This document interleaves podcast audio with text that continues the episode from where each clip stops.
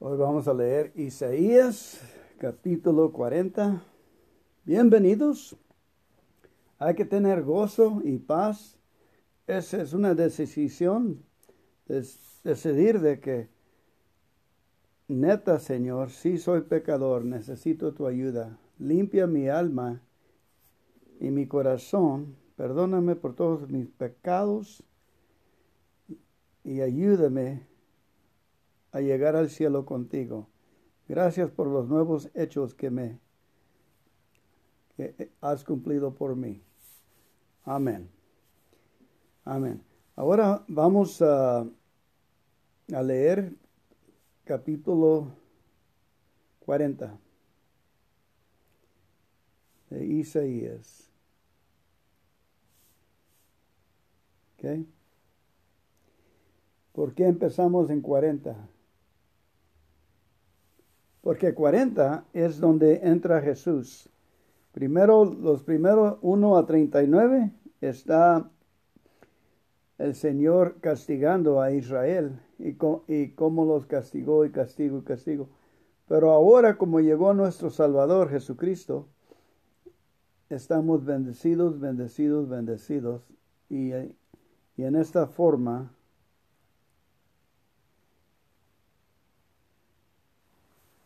estamos bien con Dios, ¿ok? Dios consuela a Jerusalén. Dios dijo, consuélenle a mi pueblo, denle ánimo, hablen con mucho cariño a los habitantes de Jerusalén, a anunciarles de mi parte que ya han dejado de ser esclavos. Ya les hice pagar por sus pecados y el castigo que han recibido es más que suficiente. El camino de Dios en el desierto. Isaías anunció, preparen para Dios un camino en el desierto. Rellenen todos los valles y conviertan en llanura la región montañosa. Entonces Dios mostrará su poder y lo verá la humanidad entera. Dios así lo ha dicho. Acuérdense que esto es lo que dijo uh, Juan Bautista. Aquí están hablando de Juan Bautista que va a llegar el Señor, que arrepiéntense y abren sus corazones y, y, digan, neta, Señor, soy pecador, entra en mi corazón. ahora prepárense porque el Señor va a llegar a los que cumplieron esto, murieron, recibieron instrucciones, le dijeron sí al Señor a la cruz de nuestro Jesucristo y ahora vamos a seguir las bendiciones, el aceite que nos va a dar de gozo del cielo. Amén. Ok, versículo 6, el poder de la palabra de Dios. Alguien me ordenó que gritara y yo pregunto, ¿qué debo gritar? Entonces escuché, grita que todo ser humano es como la hierba y como las flores del campo. Grita que la hierba se seca y las flores se marchitan. Cuando Dios lanza sobre ellas el viento del desierto, en cambio la palabra de Dios permanece para siempre. Dios llega con poder. Dios le dijo a Isaías, súbete a una montaña y anuncia estas buenas noticias. A los habitantes de Jerusalén, no tengas miedo, grita con todas tus fuerzas y di a las ciudades de Judá. Aquí viene nuestro Dios, viene con todo su poder. Dios es un rey poderoso y trae con él a su pueblo, el pueblo que ha llegado viene cuidando a su pueblo como cuida un pastor a su rebaño, lleva en brazos a los corderos y guía con cuidado a las ovejas que acaban de tener su cría. Nadie es más grande que Dios. Isaías dijo, Dios puede medir el océano con la palma de su mano puede calcular con los dedos toda la extensión del cielo. Dios es capaz de recoger todo el polvo de la tierra y de pasar en una balanza los cerros y las montañas. A Dios nadie le enseña nada, nadie le da consejos, ni lecciones de ciencia y sabiduría. Las naciones son para Él como una gota de agua, como un grano de polvo en la balanza. Los poderosos países que están en las islas del mar son para Él lo mismo que un simple grano de arena. No hay en los bosques del Líbano animales ni leñas suficientes para presentar en su altar una ofrenda como Él se la merece. Para Dios nada valen las naciones, son lo mismo que nada. Los ídolos no son Dios. A Dios no podemos compararlo con nada ni con nadie no puede ser representado con ninguna imagen. Los escultores fabrican estatutas, los joyeros las recubren de oro y les ponen cadenitas de plata. Los que no tienen dinero buscan un palo que no se pudra y se lo llevan a un artesano. Pero este por más hábil que sea, hace un ídolo que ni pararse puede. Pero a Dios no podemos compararlo con ninguna de esas imágenes. El poder de Dios. Ustedes saben muy bien y ya lo han oído decir que Dios tiene su trono muy por encima del cielo. Desde allí Dios nos ve como si fuéramos insectos. Dios extiende el cielo como un toldo, lo levanta como una carpa para vivir en ella. Dios hace que los poderosos de este mundo desparezcan como plantas, tierra y sin raíces. Esas plantas se marchitan y se las llevan el huracán. La grandeza de Dios. Nuestro santo Dios afirma, con nadie me puede comparar, nadie puede igualarse a mí. Isaías dijo, levanten los ojos al cielo, ¿quién ha creado todo esto? Dios hace que salgan las estrellas, las llamas por su nombre y las ordena una por una. Es tan grande su poder que nunca falta una estrella. Pueblo de Israel, ¿por qué te quejas? ¿Por qué crees que Dios no se preocupa por ti? Tú debes saber que Dios no se cansa como nosotros. Debes saber que su inteligencia es más de lo que imaginamos. Y debes saber que su poder ha creado todo lo que existe. Dios le da nuevas fuerzas a los débiles y cansados. Los jóvenes se cansan por más fuerte que sean, pero los que confían en Dios siempre tendrán nuevas fuerzas.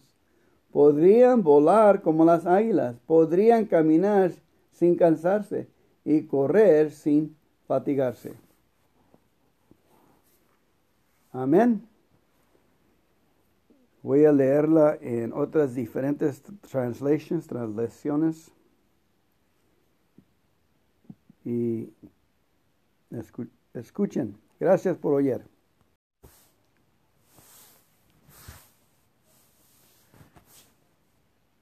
La buena noticia de la liberación. Isaías 40.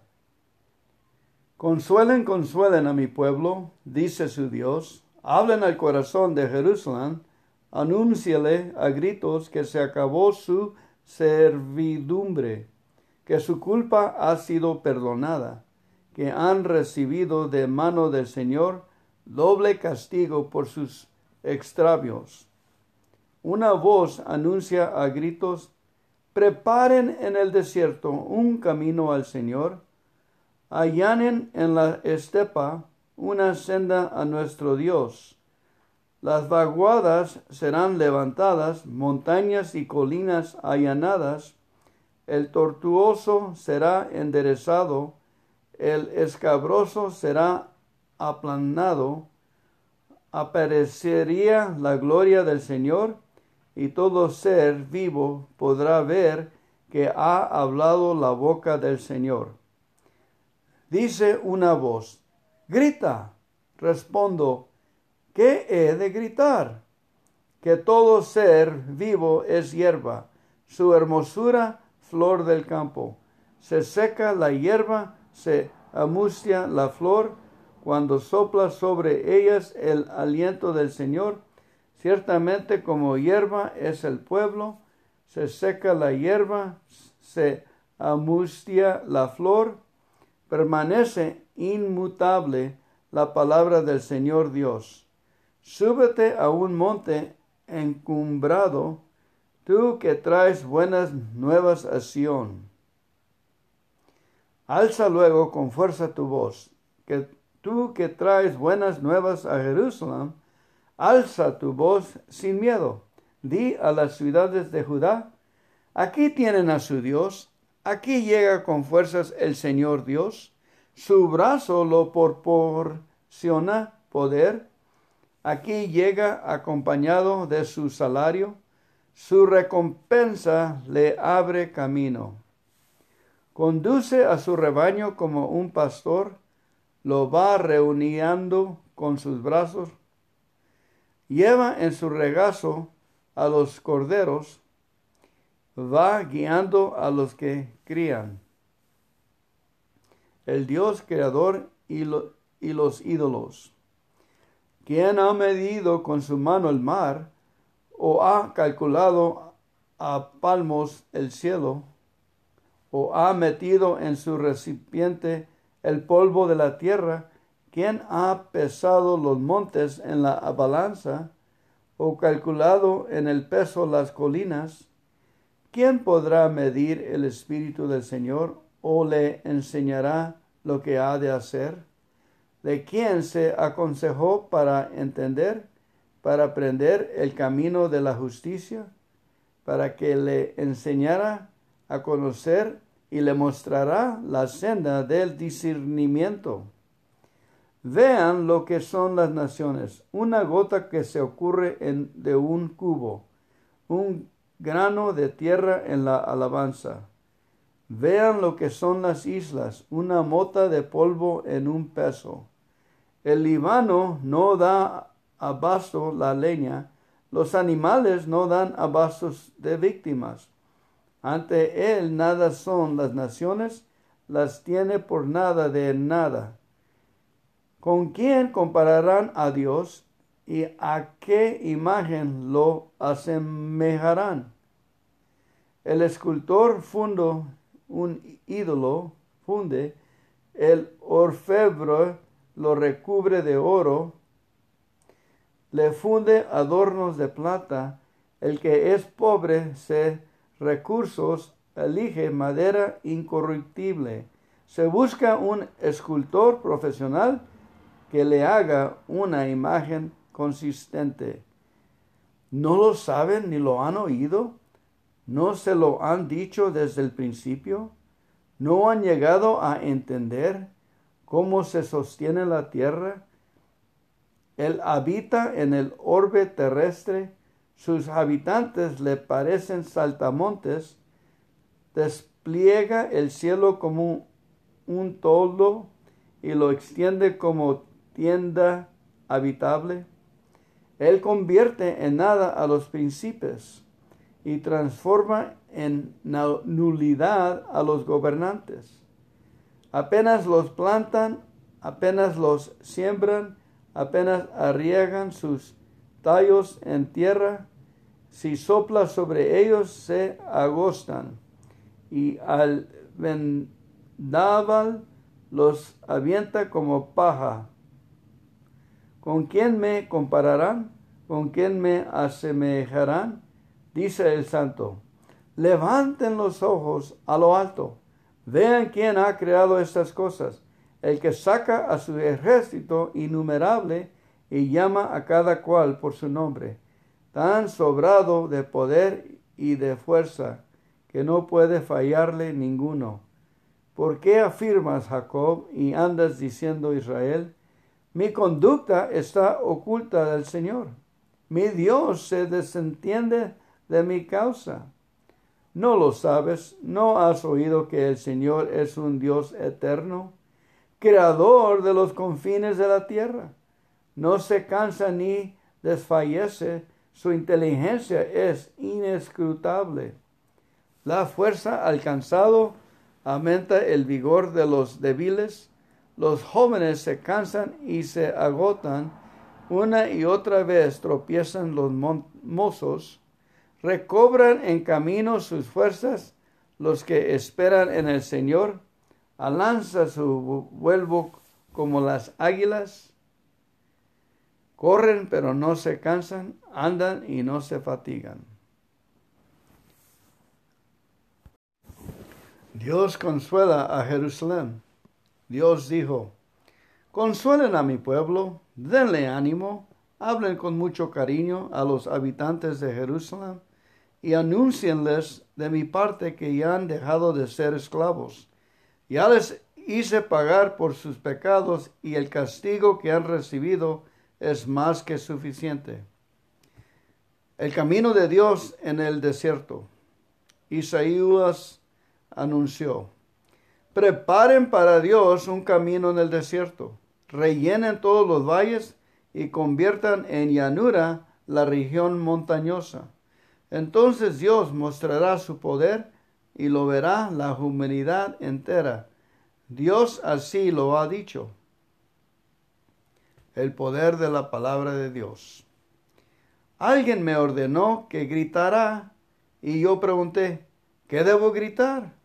Entonces escuché, grita que todo ser humano es como la hierba y como las flores del campo Grita que la hierba se seca y las flores se marchitan cuando Dios lanza sobre ellas el viento del desierto. En cambio, las palabras de Dios permanecen para siempre. Dios llega con poder. Dios le dijo a Isaías, Súbete a una montaña y anuncia estas buenas noticias a los habitantes de Jerusalén. No tengas miedo grita con todas tus fuerzas y di a las ciudades de Judá, aquí viene nuestro Dios, viene con todo su poder, Dios es un rey poderoso y trae con él a su pueblo, el pueblo que ha liberado, vienen cuidando a su pueblo, como cuida un pastor en su rebaño. Lleva en brazos a los corderos y guía con cuidado a las ovejas que acaban de tener su cría. Nadie es más grande que Dios. Isaías dijo, Dios puede medir el océano con la palma de su mano, puede calcular con los dedos todas las extensiones del cielo. Dios es capaz de recoger todo el polvo en la tierra y de pesar en una balanza los cerros y las montañas. A Dios nadie le enseña nada, nadie le da consejos, ni lecciones de ciencia y sabiduría. Las naciones son para Él como una gota de agua, como un grano de polvo en la balanza. Los poderosos países que están en las islas del mar son para Él lo mismo que un simple grano de arena. No hay en los bosques del Líbano animales ni leña suficiente para presentar en su altar una ofrenda como él se la merece. Para Dios nada valen las naciones, son lo mismo que nada. Los ídolos no son Dios. A Dios no podemos compararlo con nada ni con nadie ni puede ser representado con ninguna imagen. Los escultores fabrican estatutas, los joyeros las recubren de oro y les ponen con candenitas de plata. Los que no tienen dinero buscan un palo que no se pudra y se lo llevan en, a un artesano Pero este, por más hábil que sea, hace un ídolo que ni parece puede pararse. Pero a Dios no podemos compararlo con ninguna de estas imágenes. El poder de Dios. Ustedes saben muy bien, y ya lo han oído decir, que Dios tiene su trono muy por encima del cielo. Desde allí Dios nos ve como si fuéramos insectos. Dios extiende el cielo como un toldo, lo levanta como una carpa para vivir en ella. Dios hace que los poderosos de este mundo desaparezcan como plantas tiernas y sin raíces. Esas plantas se marchitan y se las lleva el huracán. La grandeza de Dios. Nuestro santo Dios afirma, con nadie me pueden comparar, nadie puede igualarse a mí. Isaías dijo, levanten los ojos al cielo, ¿quién ha creado todo esto? Dios hace que salgan las estrellas, las llama por su nombre y las ordena una por una. Es tan grande su poder que nunca falta una estrella. Pueblo de Israel, ¿por qué te quejas? ¿Por qué crees que Dios no se preocupa por ti?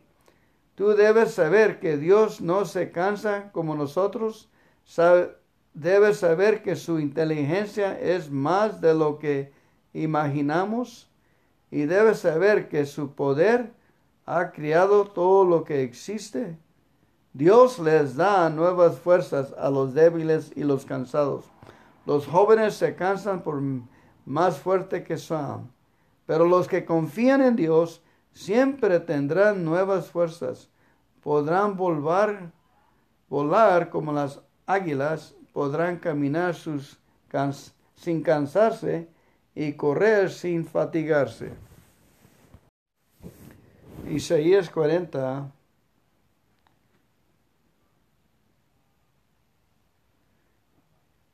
Traducción.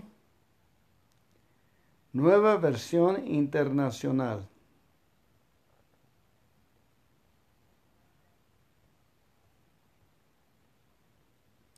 Consuelen para el pueblo de Dios. Consuelen, consuelen a mi pueblo, dice su Dios. Hablen con cariño a Jerusalén y anúncienle que ya ha cumplido su tiempo de servicio, que ya ha pagado por su iniquidad, que ya ha recibido de las manos del Señor el doble por todos sus pecados. Una voz proclama, preparen el desierto un camino para el Señor enderezan en la estapa un sendero para nuestro Dios, que se levanten todos los valles y se allanen todos los montes y colinas, que el terreno escabroso se nivele y se alicen las quebradas.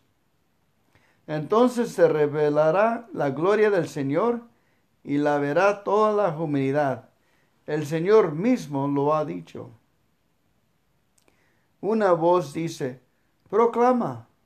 ¿Y qué voy a proclamar? Respondo yo. Que todo mortal es como la hierba y toda su gloria como la flor del campo. La hierba se seca y la flor se marchita, porque el aliento del Señor sopla sobre ellos. Sin duda el pueblo de es hierba la hierba se seca y la flor se marchita, pero la palabra de nuestro Dios permanece para siempre.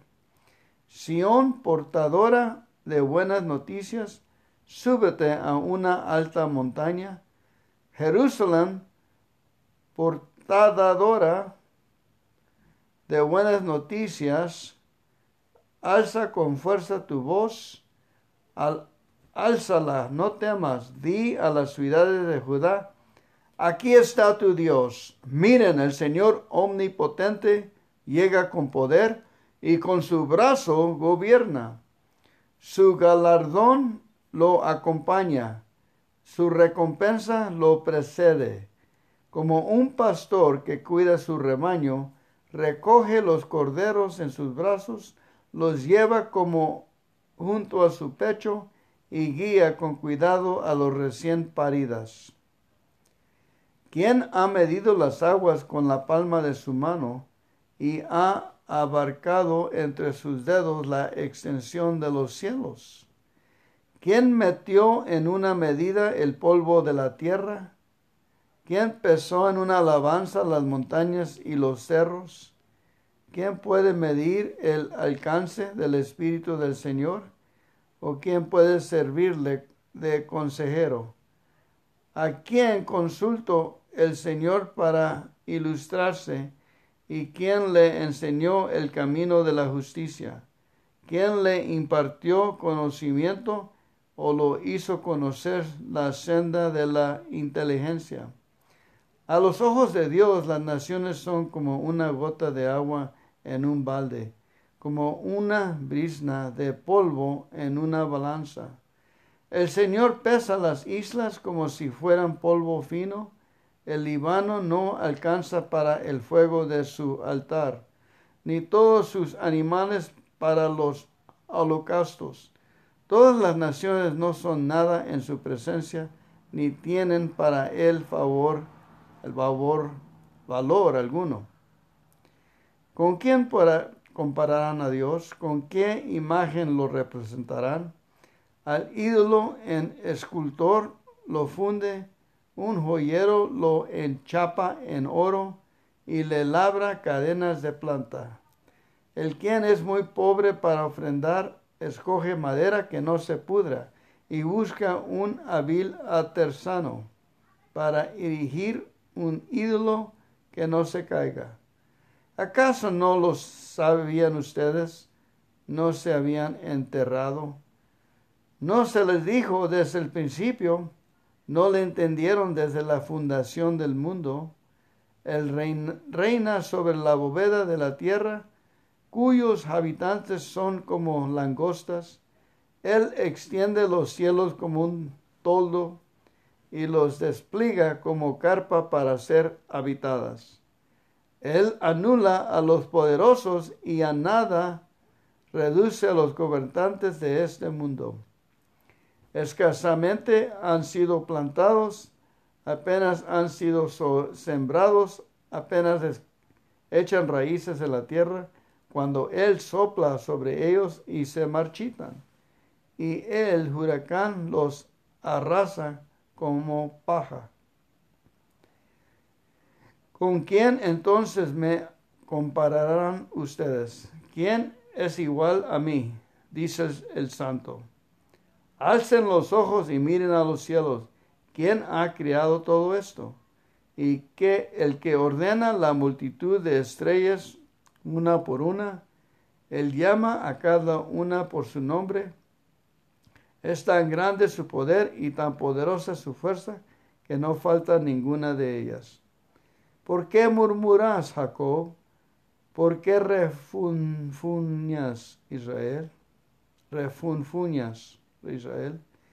Mi cambio está escondido del Señor. Mi camino está escondido del Señor. Mi Dios ignora mi derecho. ¿Acaso no lo sabes? ¿Acaso no te has enterrado? El Señor es el Dios eterno, creador de los confines de la tierra no se cansa ni se fatiga, y su inteligencia es insondable. Él fortalece el cansado y acrecienta las fuerzas del débil. Aún los jóvenes se cansan, se fatigan y los muchachos tropiezcan y caen. Pero los que confían en el Señor renovarán sus fuerzas, volarán como las águilas, correrán y no se fatigan, caminarán y no se cansarán. Amén. Isaías 41. Guardar silencio ante mí, costas, y renueven sus fuerzas los pueblos. Acérquense y entonces hablen.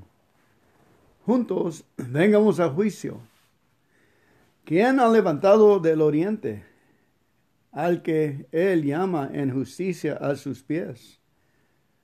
Ante él entrega naciones y a reyes somete. Los deja como polvo con su espada, como hojarasca dispersa con su arco.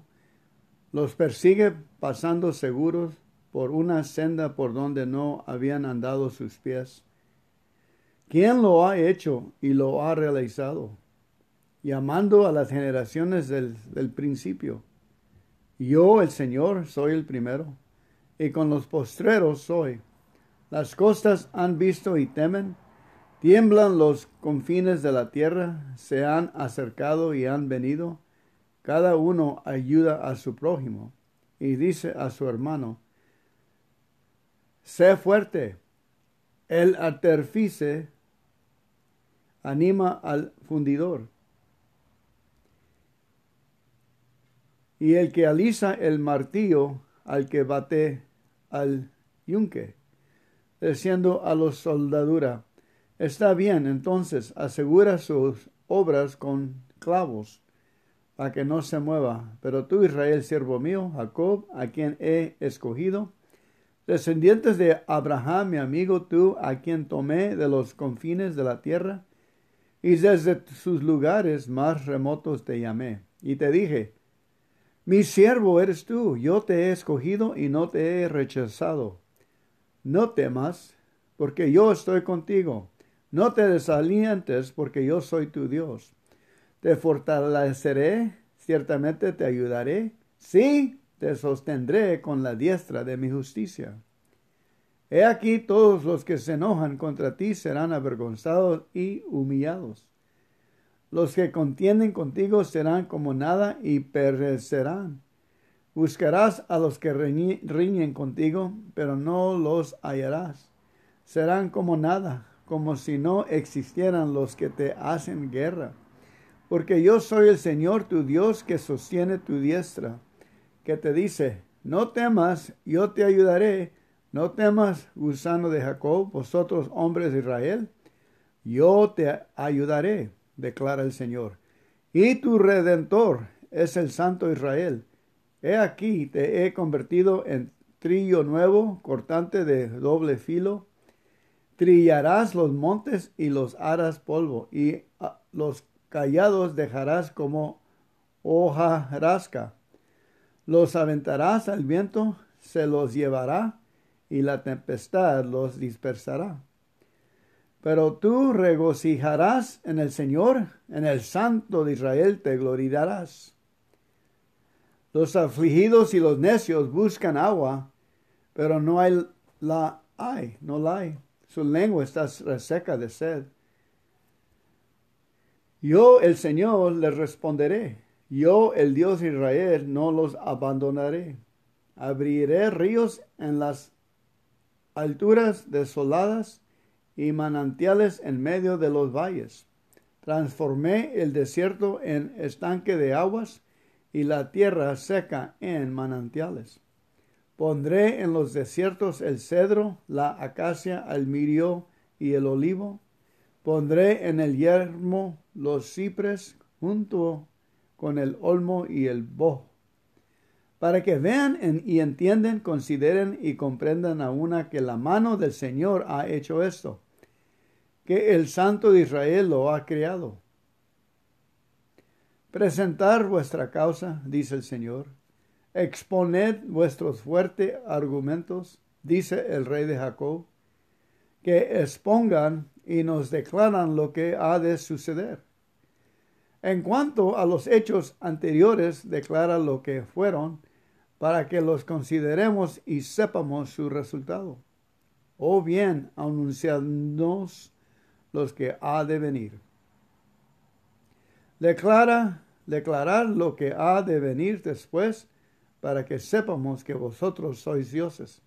Si hacer algo bueno o malo para que nos desalentemos y temamos a una, he aquí vosotros nada sois, y vuestra obra es vana.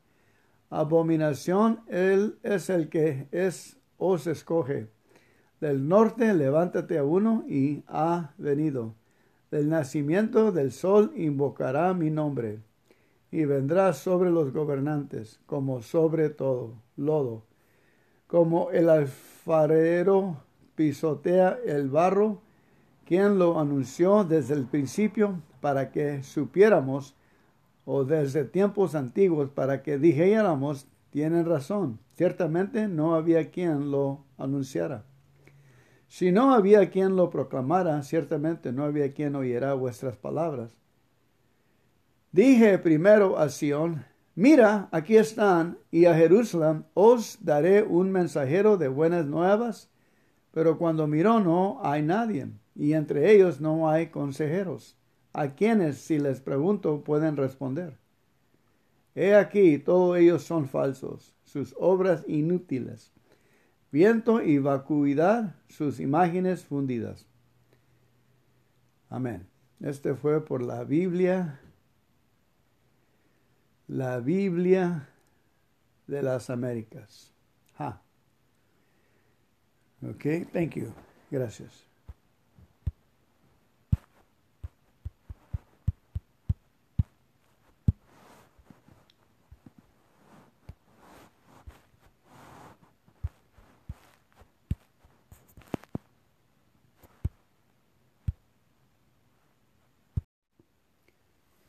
Isaías 41, nueva Biblia viviente, nueva Biblia viva. El amparo de Israel. Escuchen silenciosas ante mí, oh tierras de ultramar, presenten sus más sólidos argumentos.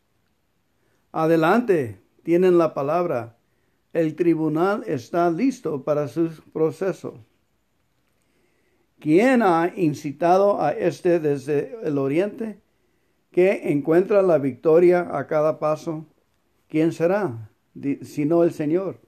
Dios le ha dado victoria sobre muchas naciones y le ha permitido pisotear a reyes y atravesar con la espada ejércitos enteros. Él los persigue y marcha adelante libre de peligro, aunque ande por sendas desconocidas. ¿Quién ha realizado tales proezas?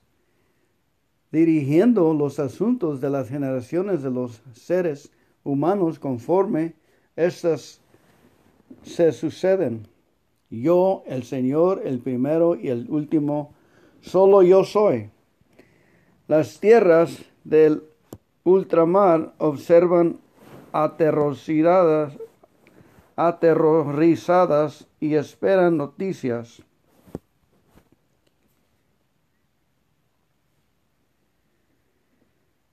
de las nuevas compañías de Ciro, naciones remotas y tiemblan y se movilizan para la guerra. Cada varón anima a su vecino diciendo, no te preocupes, no triunfará. Pero van presurosos y hacerse un nuevo ídolo. El tallador corre al, al orfebre y el forjador ayuda el yunque. Muy bien, dicen. Está saliendo muy bien. Ahora podemos soldarle las, los brazos. Cuidadosamente le pegan las extremidades y luego aseguran el monigote a su sitio para que no se caiga. Pero tú, Israel, eres mío, mi pueblo elegido, porque eres la descendencia de Abraham y él fue mi amigo. Te he llamado de los confines de la tierra y he dicho que solo a mí has de servir, pues yo te he elegido y no te desecharé. No temas, pues yo estoy contigo, no te desanimes, yo soy tu Dios yo te fortaleceré, yo te ayudaré, yo te sostendré con mi triunfante mano diestra. Mira, todos tus furiosos enemigos están echados, confusos y esparcidos. Todo el que se te exponga morirá. En vano los buscarás, habrán desaparecido. Yo te sostengo tomándote de la mano derecha. Yo, el Señor Dios tuyo, y te digo, no vengas, no tengas temor, estoy aquí para ayudarte. Aunque seas despreciado, no temas, oh Israel, porque yo te auxiliaré. Yo soy el Señor, tu redentor. Yo soy el Santo Israel, serás nuevo instrumento, trillador de agudos dientes para destrozar a todos los enemigos, convirtiendo en paja los montes. Los lanzarás al aire, el viento los arrastrará, los torbellinos los esparcirán y estarán rebosantes de júbilo del Señor, se gloriarán en el Dios de Israel. Cuando los pobres y menesterosos busquen agua sin hallarla, y tengan la lengua reseca de sed, yo responderé cuando clamen a mí. Yo, el Dios de Israel, no los abandonaré jamás. Abriré para ellos ríos en las altas mesetas, les daré fuentes de aguas en los valles. En los desiertos abre estanques de agua y ríos alimentados por manantiales correrán por la tierra seca y sedienta. Yo plantaré árboles, cedros, mirtos, olivos, cipreses, abetos y pinos en la tierra estéril. Todos verán este milagro y comprenderán que es Dios quien lo hizo, el Santo de Israel. ¿Pueden sus ídolos presentar tales obras? Que vengan y muestren lo que pueden hacer, dice Dios el Rey de Israel, que procuren decirnos qué ocurrió en el pasado lejano o que guarda el futuro. Si a la prueba, si son dioses, digamos lo que va a ocurrir en el porvenir o realicen algún milagro que nos deje antonitos estupefactos.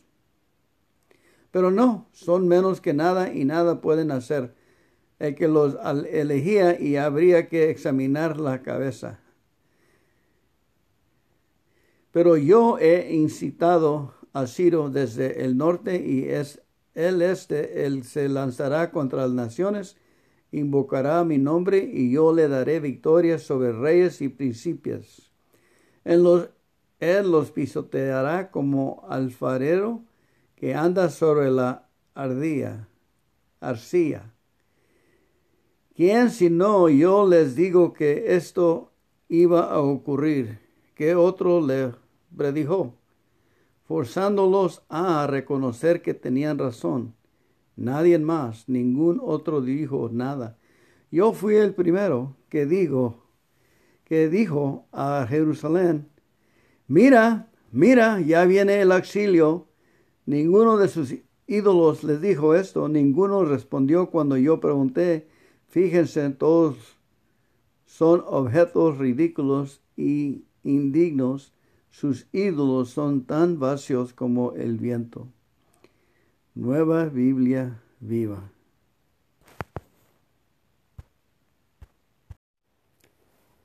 Vean a mi siervo, Isaías 42, a quien yo sostengo, mi elegido, en quien me delito. En él he puesto mi espíritu. Él mostrará lo que es justicia a las naciones del mundo. Será apacible, no gritará ni reñirá en las calles, no quebrará la caña maltratada, ni apagará la llama vacilante se encargará de que se haga plena justicia a las víctimas de injusticia, y no se dará por satisfecho hasta que la verdad y la justicia prevalezcan en toda la tierra, y hasta que las lejanas tierras de ultramar hayan puesto en él su confianza.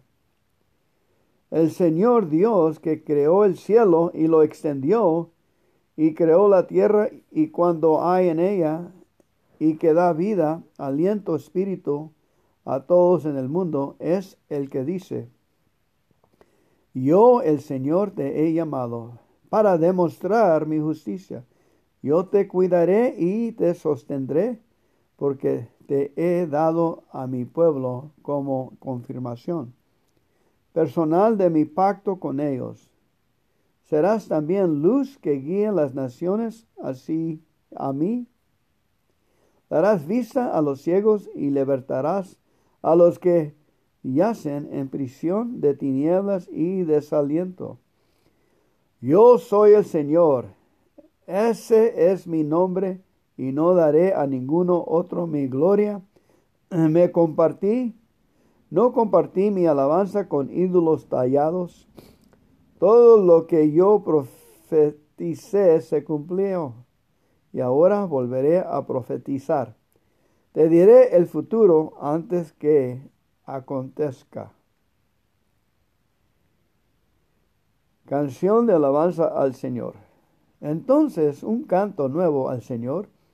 Entonen sus alabanzas todos los que habitan en los más remotos rincones de la tierra. Canta, oh mar, canten todos los que moran en tierras distantes de ultramar. Únanse al coro. Ciudades del desierto, Cedar y Selah y ustedes también los que moran en las cumbres de los montes. Que las cosas del oeste glorifiquen al Señor y canten su gran poder. El Señor será poderoso, guerrero, lleno de ira contra sus enemigos, lanzará un fuerte grito de guerra y vencerá. Él callaba desde hace tiempo, se habían dominado pero ahora desatará su ira. Gemirá y llorará como mujer que da luz.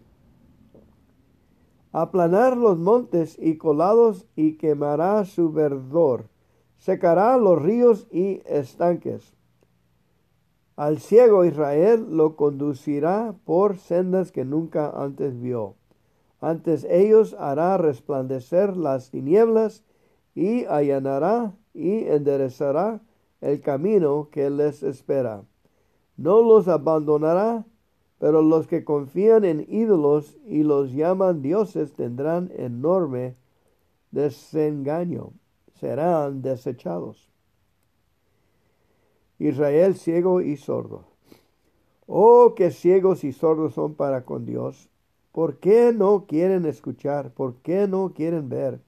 ¿Quién hay en el mundo tan ciego como mi pueblo, destinado a ser mi mensajero de la verdad? ¿Quién tan ciego como mi consagrado, el siervo del Señor?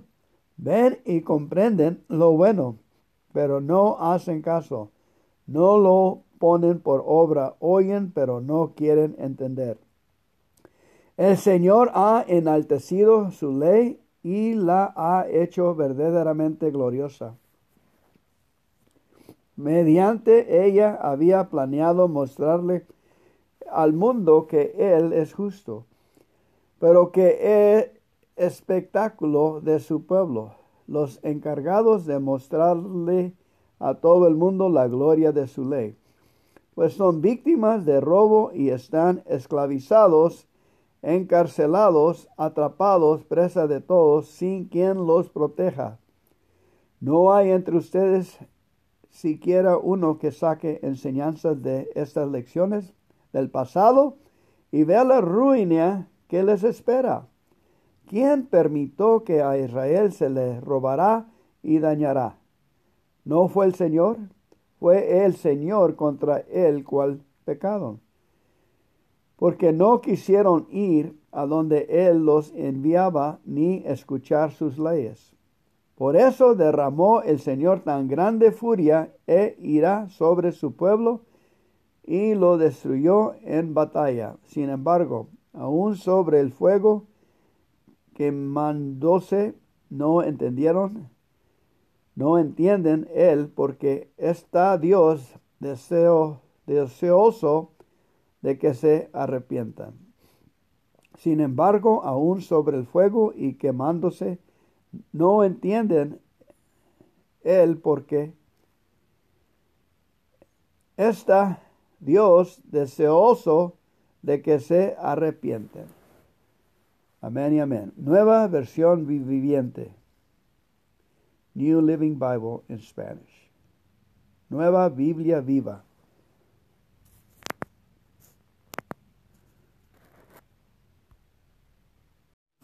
Welcome to today's podcast meeting, Sunday. I'm Fernando, I'm alcoholic. We're going to be doing our regular meeting with the big book on page 24. Let us open up with the set aside prayer, please, and then we'll do the serenity prayer after that. Lord, help me to set aside everything I think I know about you, everything I think I know about myself, everything I think I know about others, and everything I think I know about recovery, my own, for a new experience in you, Lord, for a new experience in myself, for a new experience in my fellow man, and a much needed experience in my recovery in Jesus' name. Amen. Amen. Okay, God, grant me the serenity to accept the things I cannot change, Cannot change. The courage to change the things I can, and the wisdom to know the difference. Amen. So Amen. uh, we'll start reading from the page 24. The fact is, and we will comment right after each paragraph if we have something that um, that comes up. Okay. Okay. And uh, welcome, Kimberly. I'm glad you're you're consistent. Um, Thank you. The fact is that most alcoholics, for reason yet obscure, have lost the power of choice in drink. Our so-called willpower becomes practically non-existent. We are unable at certain times to bring into our consciousness with sufficient force the memory of the suffering and humiliation of even a week or a month ago. We are without defense against the first drink. Has that ever happened to you, Kimberly? Yes, I have memory. Um, my memories of um, when I had been drinking and using and not able to work and not able to function and pay the rent. I lost all of those memories and how I was getting drunk and not controlling my alcohol use. And I drank again.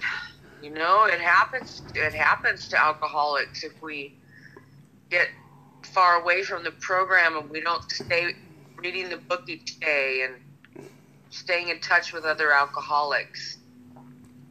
Beautiful, beautiful. I uh, yeah, I remember getting a DUI and then and and starting the car up and going to the club again and acting like nothing has happened and and then it hit me because I had that little keychain they gave me, the little 24-hour key on my on my Mhm. keys, and then when I put that in the ignition, I thought, "Oh my God, I can't drive." I just and then I remembered the shame, the loss of time, the the the the, the blood, the gravel, and uh, I realized, man, man, we sure forget quickly. Like I think God made us to forget yesterday so we can enjoy today, and uh, so, but yet you know uh, this was written in nineteen in the late nineteen thirties, but today science has uh, says right here for the fact that most alcoholics, for reasons yet obscure, have lost the power of choice in drink. Um, that is an amazing statement, and, and uh, science has something to say about that, but we won't go into that because I don't have the facts here. So we'll move on. We'll move. Please read the next paragraph. The almost certain consequences that follow taking even a glass of beer do not crowd into the mind to deter us. If these thoughts occur, they are hazy and readily supplanted with the old threadbare idea. This time we shall handle ourselves like other people. There's a complete failure of the kind of defense that keeps one from putting his hand on a hot stove. Yeah, same thing, you know. Think that you can just have one drink. Exactly. Um, for me, I see step one in here when my sponsor had me in detail uh, do that step one 100% uh, perfectly by writing down every hiccup, every miss up, every job loss, every relationship, every brawl, every uh, every shame, every irresponsible act, um, you know that that happened to me while drinking, like pissing in my you know in my pants, um, you know, getting to the point where you didn't care anymore because uh, alcohol did its job. It pulled responsibility, safety, awareness, and uh, and these. Uh, you know these this this uh, devil alcohol took took over me so I had to write all that down. So I'm 100% convinced that I'm an alcoholic. I can't drink anymore. And, and I needed to put in a documentation and sign it and agree with another individual that I was a mess up when it came to alcohol and drugs. That I was a complete uh, numbskull, had no control. See how I'm beating myself up? Because, Yeah. you know, um, anyway, let's move on. Uh, the third, anything else? You get anything? No, that's it. Okay, the alcoholic may say to himself in the most casual way, It won't burn me this time, so here's how. Or perhaps it doesn't think at all. How often have some of us begun to drink in this nonchalant way, and after the third or fourth pound on the bar, and said to themselves, For God's sake, how did I ever get started again?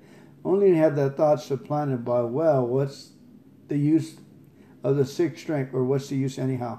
You know, uh, this is not my first rodeo. I fell off the wagon uh, after eight years of AA, and, and uh, I just stopped going to meetings.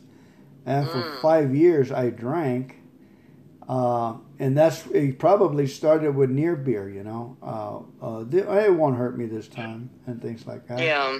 It, it never got as bad as as uh, collecting cans and homeless and not knowing my name because it was more social, hanging around with, uh, uh, you know, baseball and, and sports people and stuff. My my sister, my younger sister, and my brother-in-law, they were very active in taking their kids all over the place, and that's where it started. Uh, but thank God that. Uh, I had to keep my Bible and my big book and my readings, not necessarily my big book, but the, the Bible, reading the Bible kept me from heavy scrapes until God sent someone to bring me back to AA, which was an incredible situation, too. How about you? Uh, Mm. Did you ever say to yourself, it's not going to hurt me this time? I'll try it this way, or, or I'll try it that way? Yeah, I just I was completely separated from AA because I got involved in a job that had, you know, it was like you after t- after did you say after 10 years or so? yeah. Yeah, it was after 15 years and I was, you know, I just we forget, you know, we get it all wrapped up in life and you know the thing too is that you know we want stimulation from things. We always want more of everything. So I wanted I wanted AA to be the way to suit me. I wanted the meetings to suit me. I wanted everything in the program to be of service to me. I didn't want to be of service to the program. Because I thought I was being of service as a teacher. So I I mean I had the right idea of being of service. But when that fell apart, I needed some I needed to talk to somebody in the program. And I did talk to somebody for a little while, but I didn't like what she said. And I think she was like telling me her own war story. And I didn't want to listen to that. It was too, you know, I was tired. So I was, you know, once you drift away and you get involved in something else, you're in big trouble. Amen. Amen. We start um, picking on on why should we go to AA? You know, they say the same thing over and over. Those guys are are cranky, but they were not. They were very entertaining at that time. Am I am I balanced properly? No, you're sideways. Okay. I just there you go. I was trying to put the phone on the uh, charger. It's got plenty of charge. Okay, our fourth paragraph says on page 24 When this sort of thinking is fully established in an individual with alcoholic tendency, he has probably placed himself beyond human aid and, unless locked up, may die or go permanently insane. These stark and ugly, flag, ugly facts have been confirmed by legions of alcoholics throughout history. But for the grace of God, there would have been thousands more convincing demonstrations. So many want to stop, but cannot. What do you get out of that? Well, I don't know. We, you know, I had to go to the hospital and and get help. I it says like there, you know, you get locked up and the same thing. You get locked up in the hospital and the back then it was the insane asylum or the you know like they had hospitals, you know, recovery hospitals.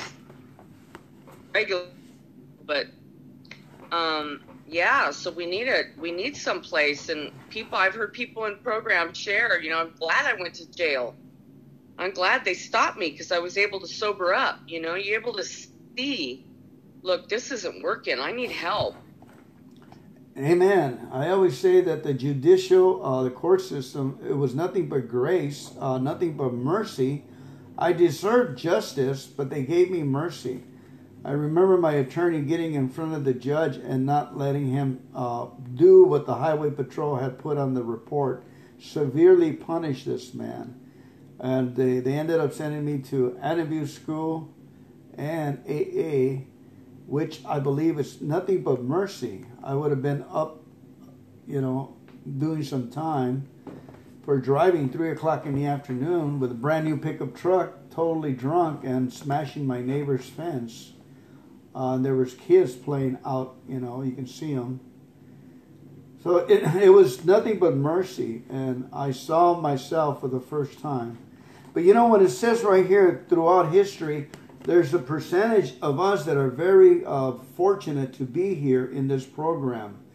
Many of us come and go that we don't get it, or say it doesn't work for me, or don't have the opportunity, or even the judges don't have the knowledge of AA. You know, there are a lot of new judges come in; they have to learn so much. You would think they would, or they they're they're prejudiced against it. I had one kid that had five DUIs. I was so surprised they didn't they didn't send him to AA when they allowed him to go home. You know, it says the uh, the, the the the judge said just for me to to uh, check in once in a while. I said, oh, he got another DUI, and he ended up in a year. He didn't kill anybody, but I saw the writing on the wall that. Uh, you know. So we're, we're very great. Thank God that, that we've been chosen, almost like salvation for us Christians. We've been chosen by the grace of God to enter into kingdom in a new world where we can be uh, a light to others as people were a light to us. You know, once once we wake up, I saw that I didn't know that I didn't know that I was uneducated, and I didn't know uh, I wasn't armed with the facts about alcoholism and life as AA did that to me and made me more aware of, of, of, society and how much alcohol there was in society. It was all over the place, man. You couldn't go anywhere without someone offering you alcohol. Yeah. okay, our next paragraph says there is a solution. Would you like to read that one, please? Yeah, there is a solution. Almost none of us like self searching, a leveling of our pride a confession of shortcomings which a process requires for successful consummation. But we saw that it really worked in others, and we had come to believe in the hopelessness and futility of life as we had been living it, when therefore we were approached by those in whom the problem had been solved. There was nothing left for us to pick up but to pick up a simple kit of spiritual tools laid at our feet. We found much of heaven, and we've been rocketed into a fourth dimension of existence, which had not even dreamed. Yeah, I just want to say, you know, that um, was talking about where we come to believe in the hopelessness and futility of life. Um, you know, we start to recognize what what we were doing. You know, we do step one, like you were saying, um, it's the self-searching and leveling of our pride, confession of shortcomings. You know, I, I, we were talking about drinking and driving. I I I did that too. One night I left a bar and I was I was drunk. And I, I went to turn on a curve and rather than slowing down, I was going like as if I was going straight. and I spun out on the side in the dirt. There was no fence there. It was like it was a big turnout kind of a thing. And uh, it wasn't meant, maybe it was meant to be a turnout. I don't know, because it was a curve. Um, but I could have been pulled over for a DUI just as easily as you or anybody else, you know, when I did that. And there were nights that, you know, I lived in the wine country in Northern California. There were nights that I would leave. And all I could remember about the drive home was looking at the fence posts on the drive home to make sure that I was going straight.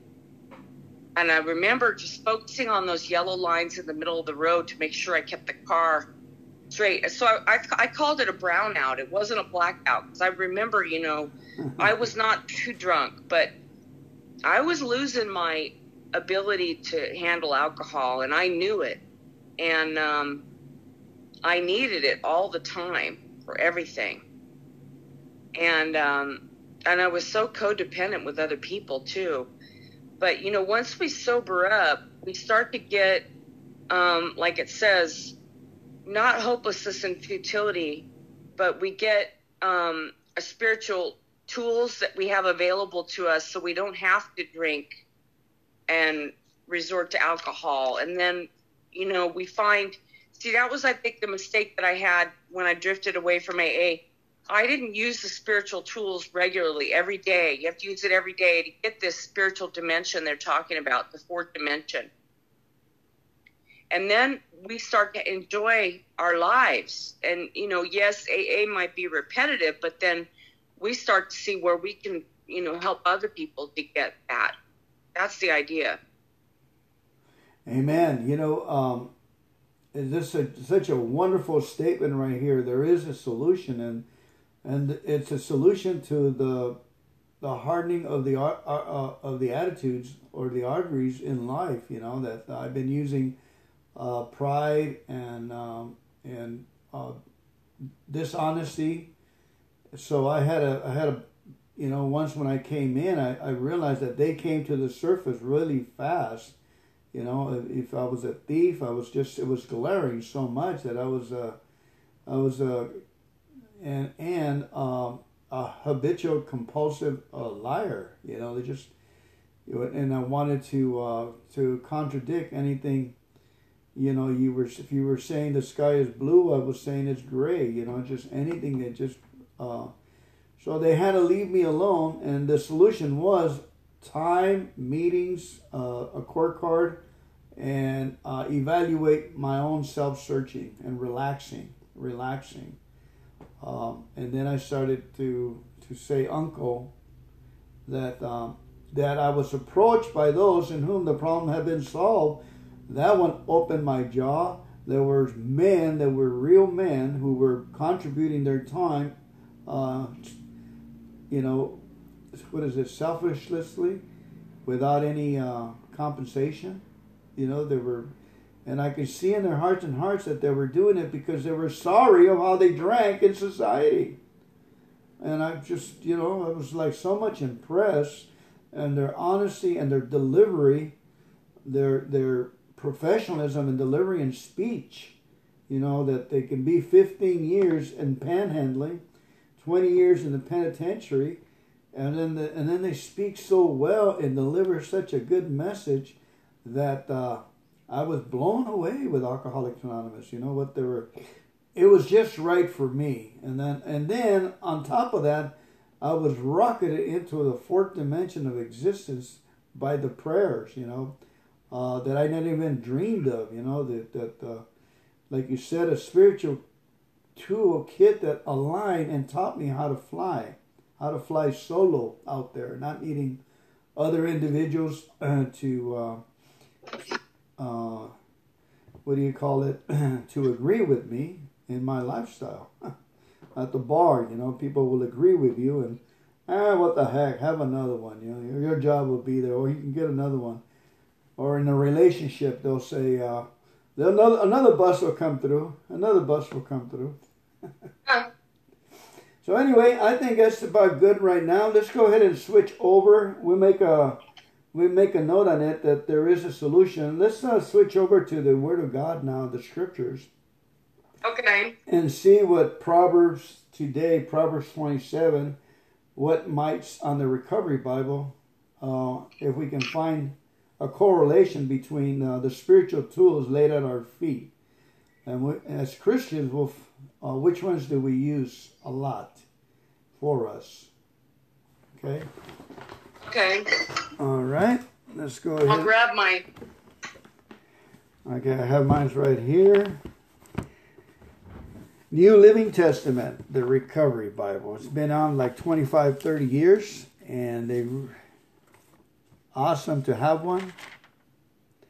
You know, we have a little story. Uh, Kimberly ordered one in um, Amazon. Uh, Would you tell? Yeah. Would you tell them that story? How you you lost your your uh, brand yes, new Bible? I, I'll- I ordered um, a recovery Bible from a used bookstore on eBay, and eBay had my address. Lived at what I was teaching, and they mailed it there. And there was no recourse because they said if you have the wrong address in there, that we cannot do. Didn't because, but once I guess the U.S. Postal Service delivers it, it's gone.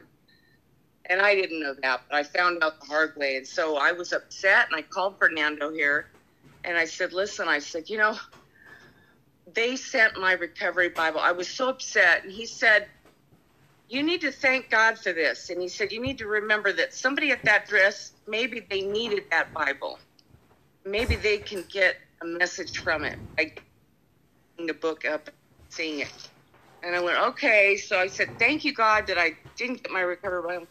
And then shortly after that, we were at the park, and there's a, a church at the Sunday, and they they brought a Bible, and Fernando had for me, and he brought it over here. And then I was there another day, and they had somebody had a box of them. They were just, you know, a bunch of extra ones. So I took two more. Now I have three. you got three brand new recovery Bibles. Yeah, now I have one in the bedroom so I could read in there, and then I have one out here in the living room, and then I have a um, one extra one in case someone needs it. Then I could pass it on because that's always good too. You know, you have an extra one in case somebody Yeah. else wants it. And uh, my friend online wanted one. She said she or ha- she doesn't have one anymore, but she said she just uses her regular Bible now. Yeah, I have two recovery Bibles. Someone sent me a really old, tattered, stained one in the mail, and uh, and sure enough, I was amazed at the beauty of it. You know, my actually my uh, uh, one of my relatives sent it to me. You know, they're always sending me used books of all things. You know, Oh, so that was kind of kind of them. You know, that's really expensive putting books on the mail. yeah. All right, let's do chapter 27. I'll go ahead and read it, and if you hear something that your ears perk up and you would like to say something, uh, go ahead and raise your hand. I'm going to go ahead and read about six of them, then I'll turn it over to you. And Chapter what? uh, Proverbs 27. Okay. Today is the 27, correct? Uh, yes. Yes. All right, let's let's pray. Heavenly Father, we thank you for the reading of your word. Lord, we ask you a special blessing of love on our listeners, Lord. Heal their wounds, restore their their failures, Lord, into successes, so they will be a demonstration of omnipotence of what you can do in their lives and our lives, Lord. Our successes are your successes in, directly from the 12 step program, Lord, that you have set us here to uh, flourish. So we thank you, Lord, that we flourish together as a team. Together, all of us can achieve more. And we pray for our team that's listening that they may prosper and, and be successful and harmonious in everything they do in Jesus' mighty name. Amen. Jesus' name. Amen. Yeah, I'm, I'm bucking to be a pastor someday, huh? All right, Proverbs 27, verse 1. Uh oh, don't brag about tomorrow. Look, punch me right in the nose. Since you don't know what the day will bring. Has that been a problem at any time? Don't brag about tomorrow. That was a big problem with me. Let someone else praise you, not your own mouth, a stranger, not your own lips. That's a that's a beautiful one for humbleness. A stone is heavy and sand is weight, but the resentment caused by a fool is even heavier. Now this this one it says, uh, "Do not be, do not be offended easily, because if a fool offends me, then that resentment is going to be heavier when I take it home." Right? Is that what it says? A stone is heavy and sand is weight, but the resentment caused by a fool is even heavier. You know the amazing thing that the the fool don't even know he did the resentment. He's just so used to making people resentful. You know, he ain't gonna change. And Lord be that it be us that we go around giving people resentments. Yeah. Okay, anger is cruel and wrath is like a flood, but jealousy is even more dangerous. Anger is cruel. Wrath. I, I don't understand the word wrath is like a flood. Wrath. What's wrath? Wrath is like rage with anger behind it. Wrath. Well, they call it the wrath of God. You know, they used to say when the nature, when we have nat- natural problems, that call it the wrath of God. Wow, you know, that word is not used too much, only in that context. Huh? Yeah, yeah, but it's it's extreme anger. It's like such rage that the person is going to kill someone. And now, but we are mostly contaminated with jealousy when we get in a relationship. And that is extremely dangerous because jealousy uh, goes beyond anger and wrath. Jealousy. Uh, I'll give you an example. You get into a relationship, and God tells you don't don't pay attention to the person like you would to me. Pay more attention to me than that person, and we don't, right? And then what happens? Uh, jealousy comes into play, and we get jealous at meetings, we get jealous at neighbors, we get suspicious of phone calls, and and then the whole world starts doing what uh, solidifying and agreeing with us in our jealousy. You know, just coincidence starts to happen to to put more jealousy on your plate, more reasons to be jealous, and it's and all of a sudden the devils and the negativity uh, have a field day with a jealous person. They just drive yeah. them crazy. They'll say, "He's even jealous of of, of your uh, of, uh, of dogs that are coming around." That's how evil that jealousy spirit can be. Well, and there's a difference between jealousy and envy. Uh huh. Jealous is when it's in a relationship, and jealousy is of another person. When you're envious, that's the green-eyed monster. You want what somebody else has as jealousy is interfering with a with a person, like a person of another person. Like I'm jealous of my sister having the attention of my dad. I was jealous. Uh, you probably were, yeah, jealous. You probably were hurt. No love. Yeah. Yeah. I remember that. I wasn't the favorite, and they told me that.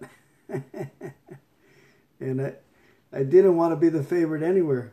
Anyway, you know, it's like I had mm. I had nothing but friends, you know.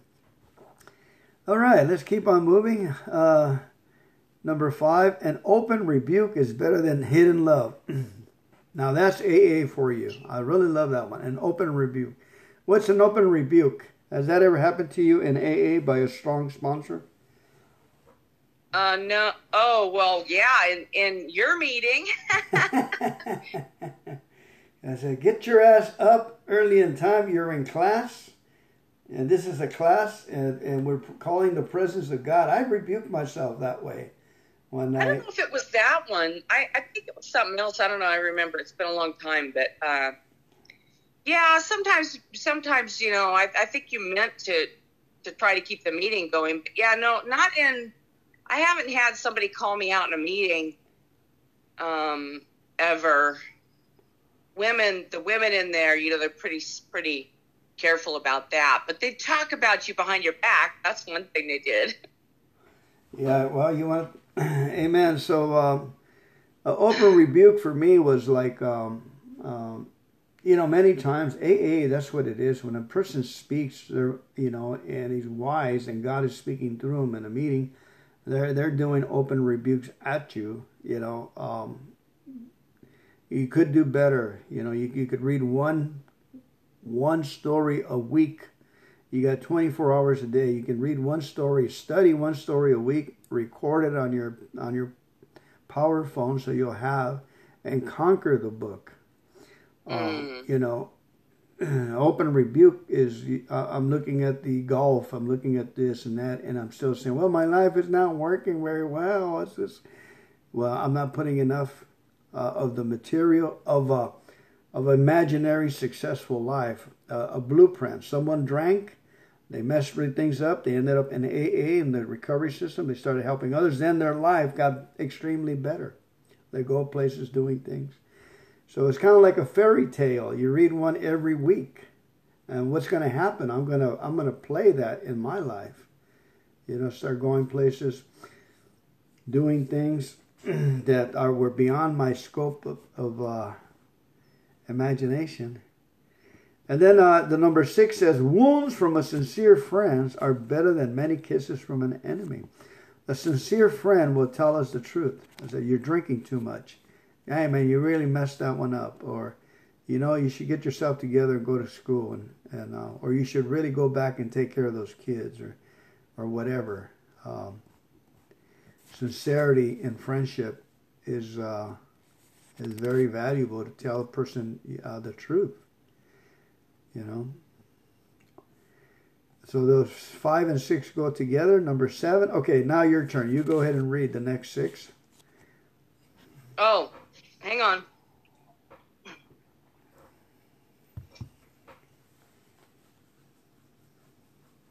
It's Proverbs, Proverbs 27, right? Yes. Verse 7. Oh, is it after? Okay. Uh,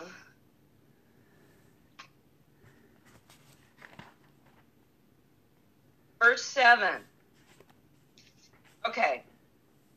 A person who is full refuses honey, but even bitter food tastes sweet to the hungry.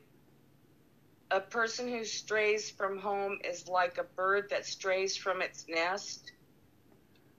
The heartfelt counsel of a friend is as sweet as perfume and incense. Uh, never abandon a friend, either yours or your father's. When disaster strikes, you won't have to ask your brother for assistance. It's better to go to a neighbor than to a brother who lives far away. Be wise, my child, and make my heart glad. Then I will be able to answer my critics. A prudent person foresees danger and takes precautions. The simpleton goes blindly on and suffers the consequences. Um, got, get security from someone who guarantees a stranger's debt. Get a deposit if he does it for foreigners. A loud, a loud and cheerful greeting early in the morning will be taken as a curse. Okay, let's go ahead and stop there. Uh, it seems like it's poetic because it's all about friendship and a heartfelt. Uh, that verse you read on uh, the heartfelt counsel of a friend is sweet as perfume and incense. You know, when someone drops a concern in your heart and you can't shake it off, like, you know, a stranger came up to me and told me I should get rid of uh, that motorcycle. She said she worked in a, in the hospital. And she said this great, strong, six and a half foot, uh, gigantic man in wheelchairs and reduced to to powder because of the uh, of the motorcycle accident.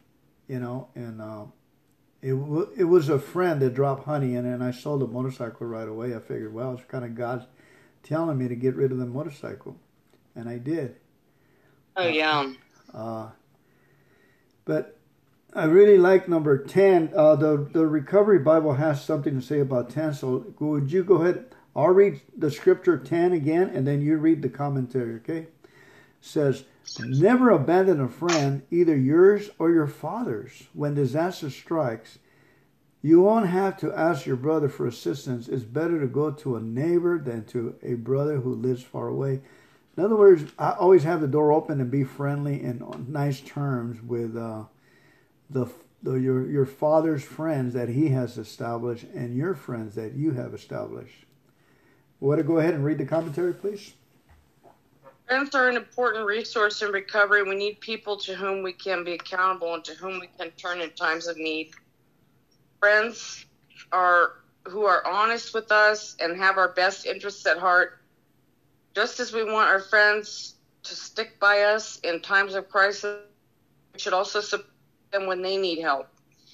If others, we will have our own support network in place whenever we need help. And what a blessing that we have AA automatically in our friendships. You know, we, you know, we can tell. Amen. What did you get out of this reading? These friendship. Well, I agree with that. That you know, and that's one of the areas that I need to work on.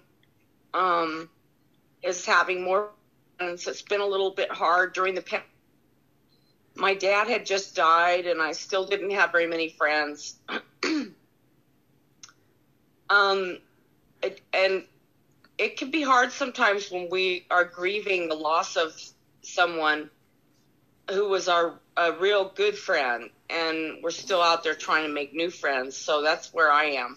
You know, uh, Fernando, I'm alcoholic. I, uh, I think we're we're so blessed to have a fellowship. I got two points on that. One of them is uh, I really admire how when a person tells the truth um, in a in a group setting, and that's curt. You know, don't hold that stuff in. You know, say where you're at living life, because when my loved ones passed away, it took me years to um, what do you call it to grieve the you know a lot of us the grievance doesn't come out right away. And to me uh, even on the seventh year around that time i can sense that my heart was broken in my sharing in my reading you know and i heard that the emotional person was coming up. And um, it would have been best for me to go out and grieve for 30 days or 45 days and make myself grieve and and, and think of uh, sad stories so I can cry. Think of emotional things so you know, and really and put it on the date. I'm to grieve for 45 days. You know, and and then yeah. because it's it's uh, and because it's very hard for me to open up. So if I would concentrate on, on opening up and grieving, grieving the loss of my dad, the loss of my mom, the loss of my sister. Even as I talk about it right now, something wants to come out. So uh, I need probably still have more grieving to do. You know, uh, I grieved uh, as a when my dad was not around, and I know my older brother took it harder, and we hit the streets, and we are in rage, you know, and fighting, and and and taking things that didn't belong to us, and gangs coming to our house and wanting to fight us, either me or my brother. and all it was because we didn't grieve properly, you know, no grievance. Uh, 30 times in juvenile hall, I was counting them. You know, how many times did I pull my, my seamstress mother, single mother, out of her work to keep us, all five of us alive, you know, and um, I was just, uh, I can see how much she loved me today, you know, how much she loved me. So I need to uh, probably lock myself and grieve, you know, and say, when "I'm you gonna." Were little? Huh? When you were little, you needed to grieve. Uh, no, I need to grieve now. You know. Oh. I was picking up my my causes for grieving when I was little. you know. Um, in other words, when when you uh, are raised in an unstable home, that's 85, 90 percent of us are in the world you know, very few have very white picket fence and justice in the house or and right and wrong and choices. And we're raised with love. Yeah. A lot of us are raised with fear, superstitious, uh, siblings bang, banging on you with uh, bricks and pipes and so forth. And you, man, this is a cruel world. I love my life just the way it is. Oh, think I think that's about enough. What do you think? Let's go ahead and end it there. We covered a, okay. we covered a lot of territory in this hour. Yeah, we have another meeting at 8. Oh, yeah. Okay, well, let's go ahead and, uh, as uh, Christians, we go ahead and take communion and acknowledge Okay. our higher power that He said for us, He gave us instructions. He said, Do this in remembrance of me. So I have my little uh, piece of bread here ready. So, Okay. says, Lord Jesus, we thank you that you went to the cross and you died for us. You paid the price so that we can be forgiven, pardoned. Thank you for your justice system, that you took all our sins away, all our failures, all our shame.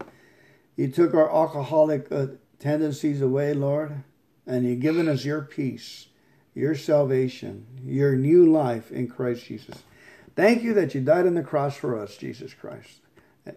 Let's go ahead and partake of the body of Christ, which is the bread of life.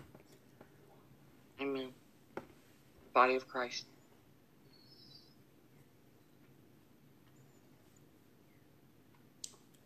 hmm And with that, Jesus took the cup and said, Drink of this. This is my blood shed for you for the remission of sins. He goes, Do this in remembrance of me. hmm So let's partake of the blood of Christ that cleanses our souls, sanctifies us, make gives us the wisdom of Christ, the righteousness of Jesus. We inherit the the redeeming blood of Jesus Christ, and we are sanctified. We're clean in our souls. Jesus said only our feet need to be washed, so we're washing our feet right now. Thank you, Jesus Christ, for your blood. Let us partake of the blood of Christ. Blood of Christ. Thank you, Father, for your new covenant, Lord. We rejoice and we're glad that you, you have sealed us with the Holy Spirit, Amen. and we're grateful for that. Thank you, everyone, for showing up today. Thank you, all you. I love you all. God bless you, and thank you for 12 stepping me with some big kicks in my head. Hasta la vista. Bye now.